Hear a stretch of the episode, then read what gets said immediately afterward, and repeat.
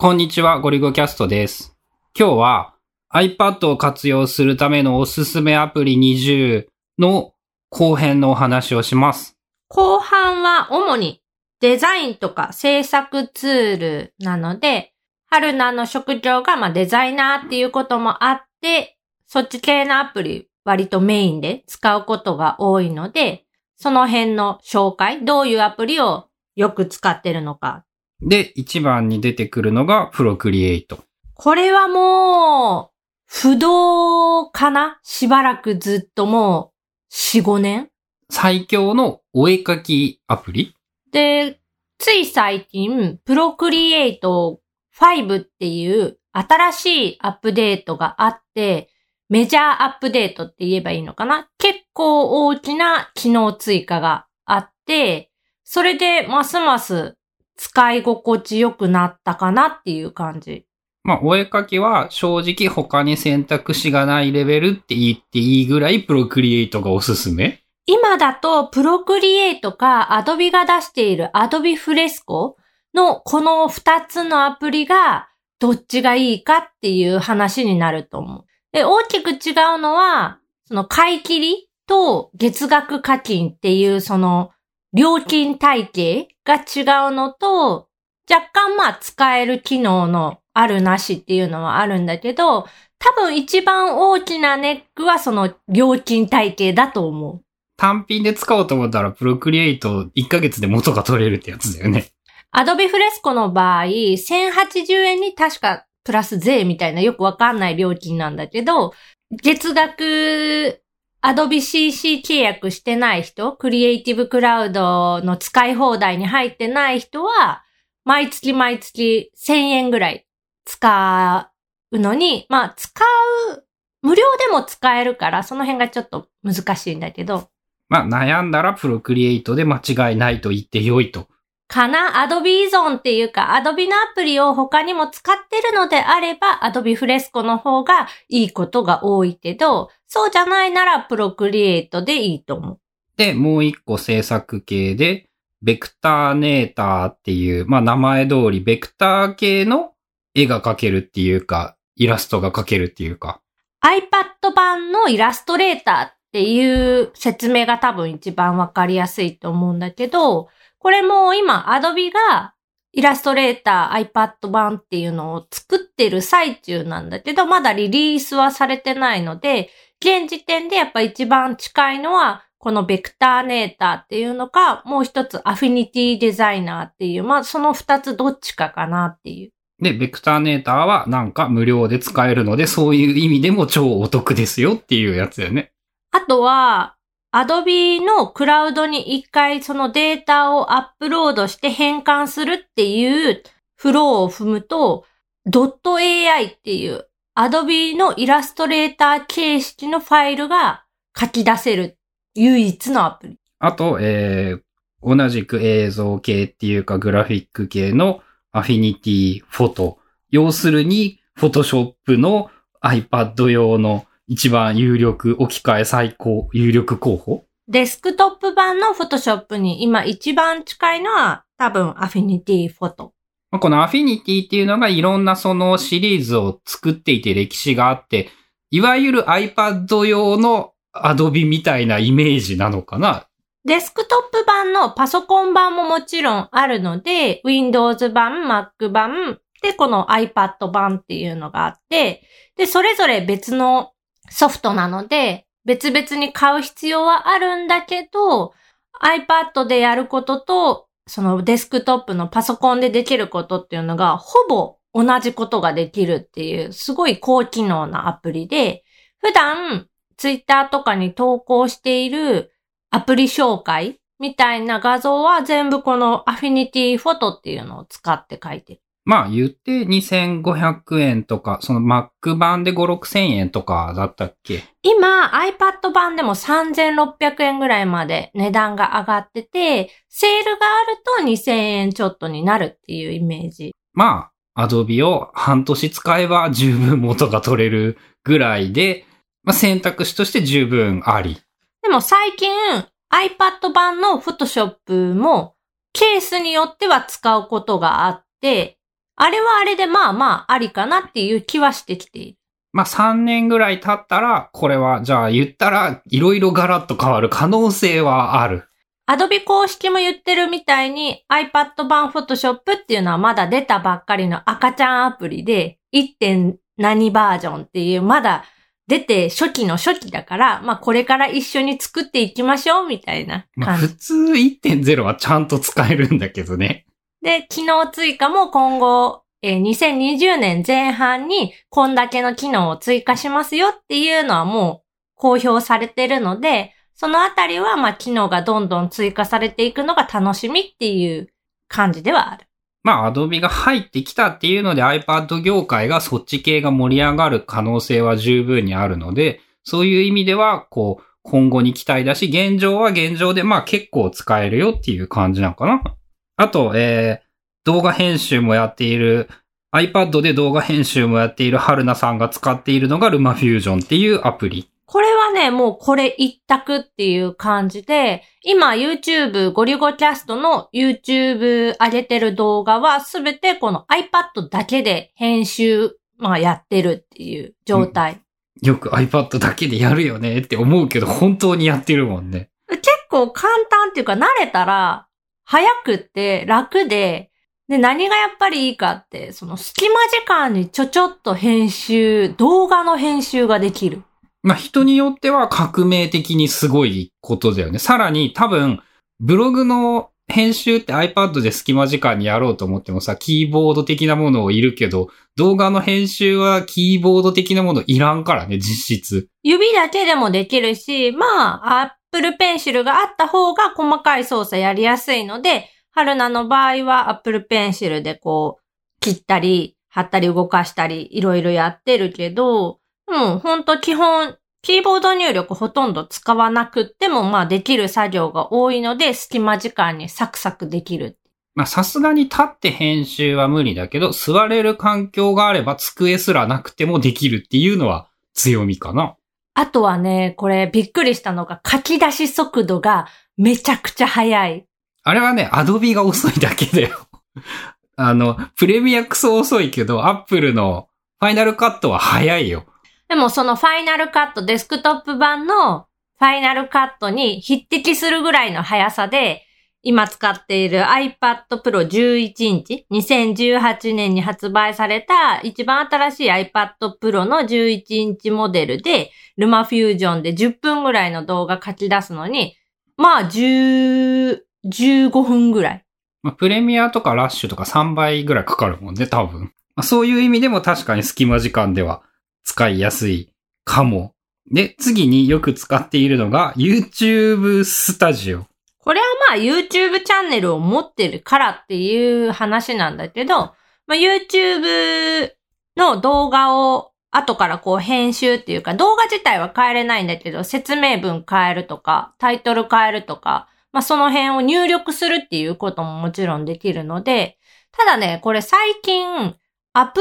リじゃなくって、普通にサファリで YouTube スタジオのその URL を開いて操作する方ができることが多くって。まあ現状そんな程度ですよっていう軽くでいいかな。昔は iPadOS、そのサファリで開いたページがモバイル判定されちゃって YouTube スタジオ操作できなかったんだけど、iPadOS になってから PC サイトが表示できるようになったので、普通に動かせるようになった。そして、次のシリーズ、ブログ、写真加工。まあ、写真加工も割とブログとか SNS とかそっち向けのものってやつだよね。で、使ってるのがユリシーズ。カタカナで発音しても英語がなかなか難しい。これはもうずっと長いこと、ブログ投稿用はユリシーズを使っている。ブログ投稿用のマークダウンエディターで、まあ、ワードプレスに投稿するときに、ちゃんとカテゴリーとか、細かいところまで設定して投稿できる。IA ライターっていう、まあ、前半で紹介したテキストエディターも、ワードプレスに投稿って、ワードプレス .com を経由してなんかやればできるんだけど、カテゴリーとか、スラックの設定みたいなことが全然できなくって。とか、複数ブログに投稿できないよね。ワードプレスの。っていうのがあって、ユリシーズはブログ専用。個人的にはね、ユリシーズはね、ある程度長い文章とかまとまった文章には大変便利で、そのね、好きな順番にテキストを並べ替えられるエディターってそうそうなくって、俺はそれだけの理由でユリシーズはその Mac にしても iPad にしても使っている。で、次が、Polar っていう写真加工アプリ。最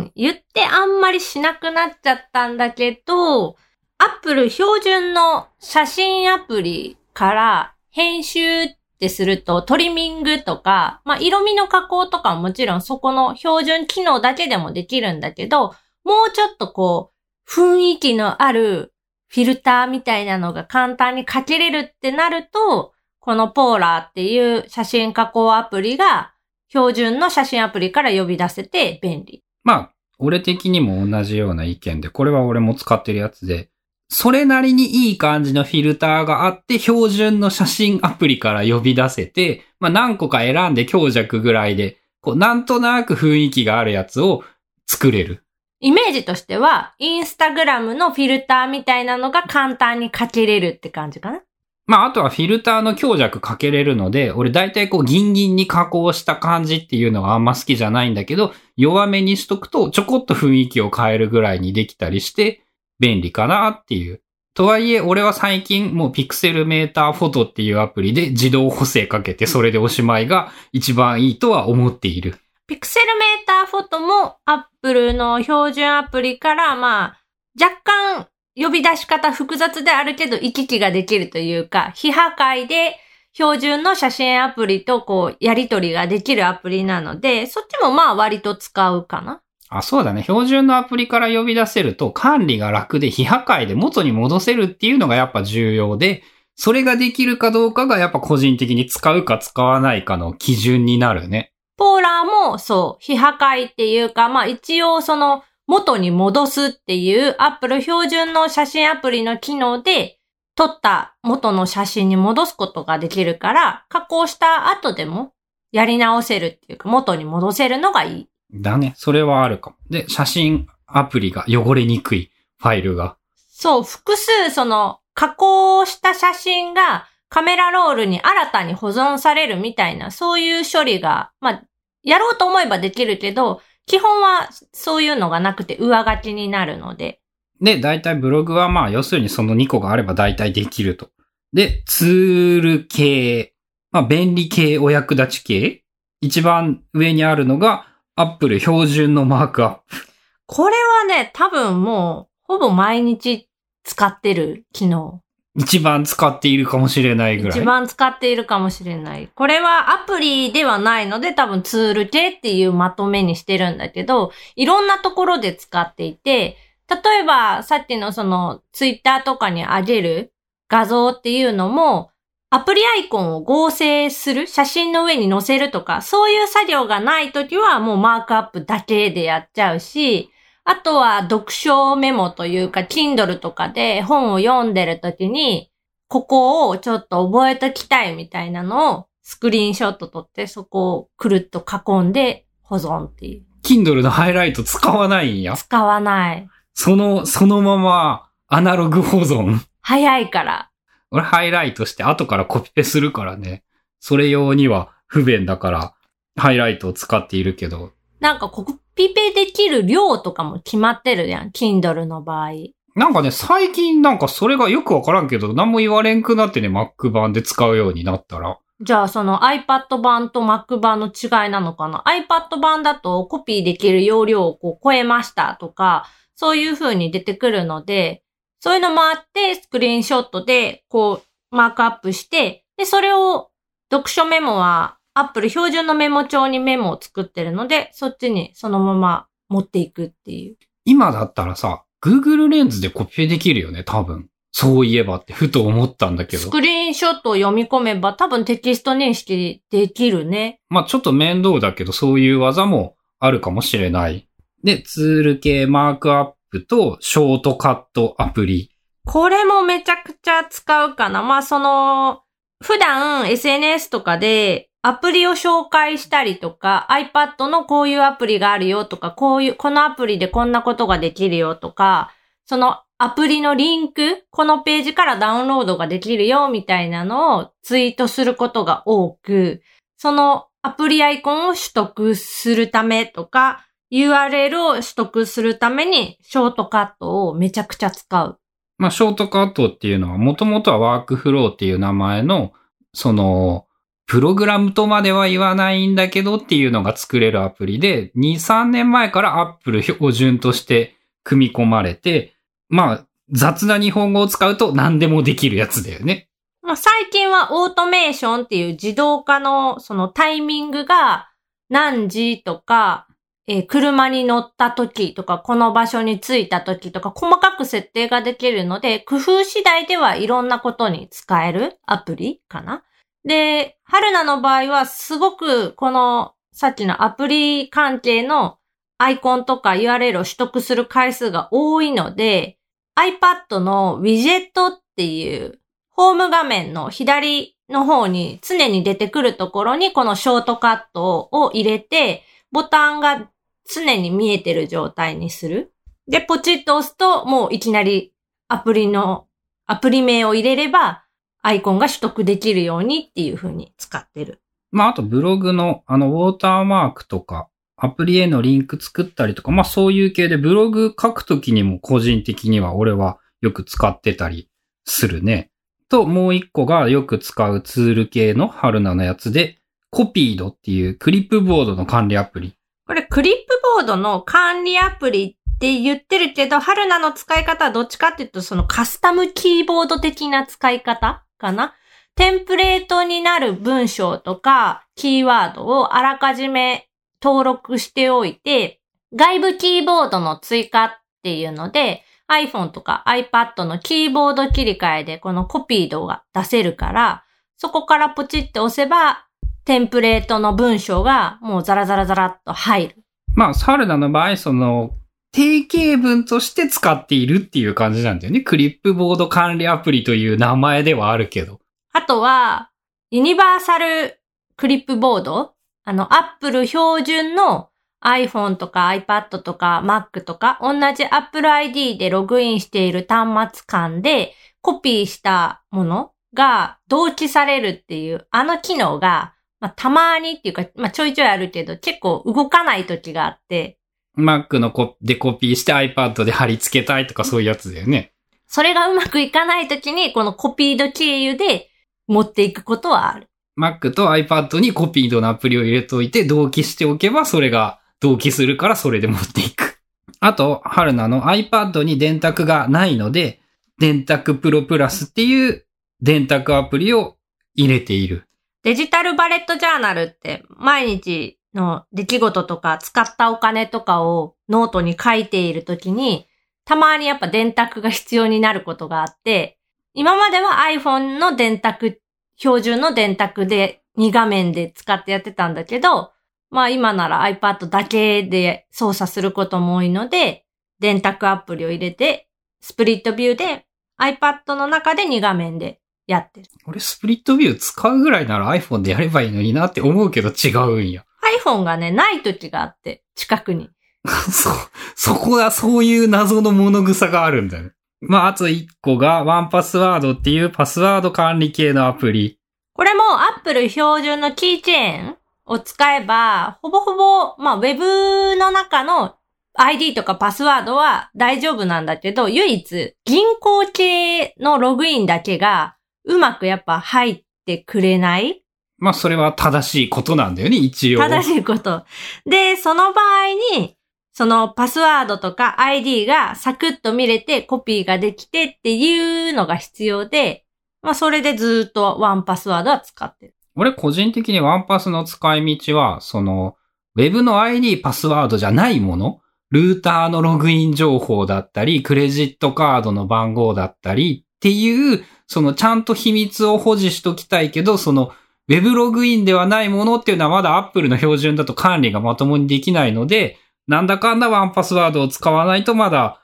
厄介だなっていうので使ってる感じ。確かにソフトウェアのシリアルコードとかもワンパスにいっぱい入ってる。まあそういうやつだよね。という感じで長くなったんですが、iPad のおすすめアプリ20個ぐらい多分違うと思う。